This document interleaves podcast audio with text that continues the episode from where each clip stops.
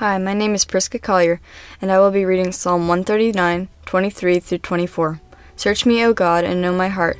Try me and know my thoughts. See if there be any grievous way in me, and lead me in the way everlasting.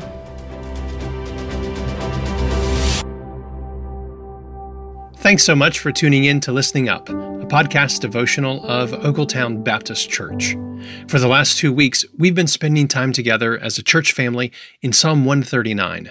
And today we're looking at the last two verses, verses 23 and 24. As we wrap up Psalm 139, this has been quite a journey. This psalm has praised the Lord for who he is. There's nothing he doesn't know, and no place where he's not present.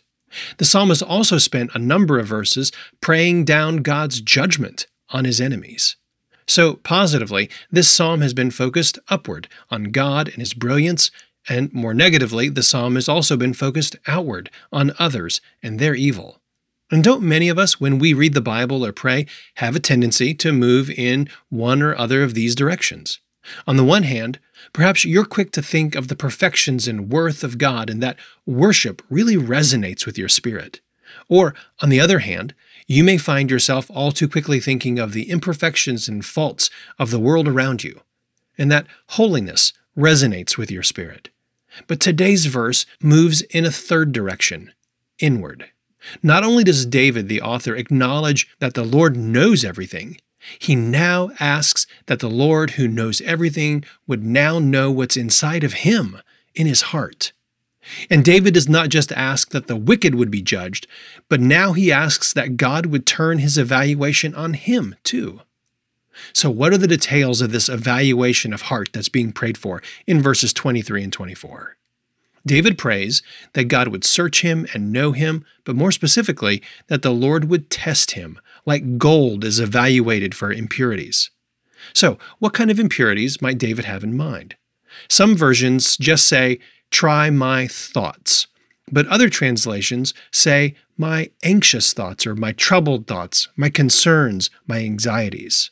But how do searching and evaluating go with troubled or anxious thoughts? The next verse, the last verse of the psalm, provides the answer. He prays, and see if there be any grievous or hurtful way in me. It seems that while David is concerned to point out God's majesty or to point out the evil in the culture around him, he's also anxious that his own heart doesn't wander away from God. That's what he's anxious about. He doesn't want blindly to go on living in a way where he is actually offensive to God.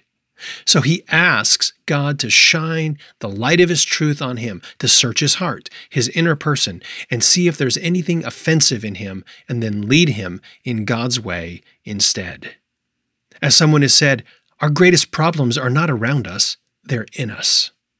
So, as you entertain opinions about the faults of others, or about the decline in society, or about the ridiculousness of another generation than yours, or another political party than yours, don't forget to give God praise for who He is, and don't forget to ask God to search your own heart. Why? Because those are likely the problems that we're most going to be blind to the issues of the heart.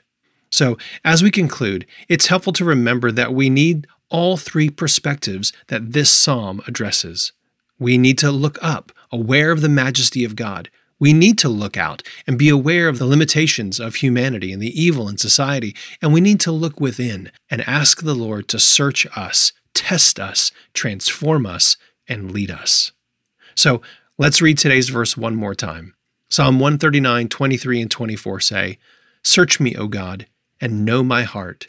Try me and know my anxious thoughts, and see if there be any grievous way in me and lead me in the way everlasting.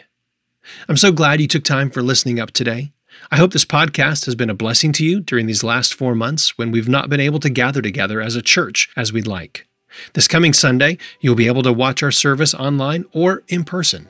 So, with services restarting on site, this podcast will adjust to a three day a week format. So, thank you for listening and continuing to listen.